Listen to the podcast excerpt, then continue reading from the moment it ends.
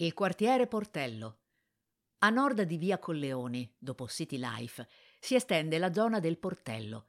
Qui si allarga una piazza dal sapore vagamente metafisico, piazza Gino Valle, dominata da tre grandi edifici che, nelle intenzioni dei progettisti, sono una sorta di montagne urbane.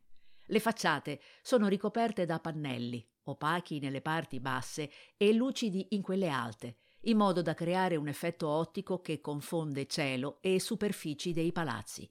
Un edificio ospita Casa Milan, sede ufficiale della squadra di calcio meneghina e del suo museo, raccolta di trofei e di campioni.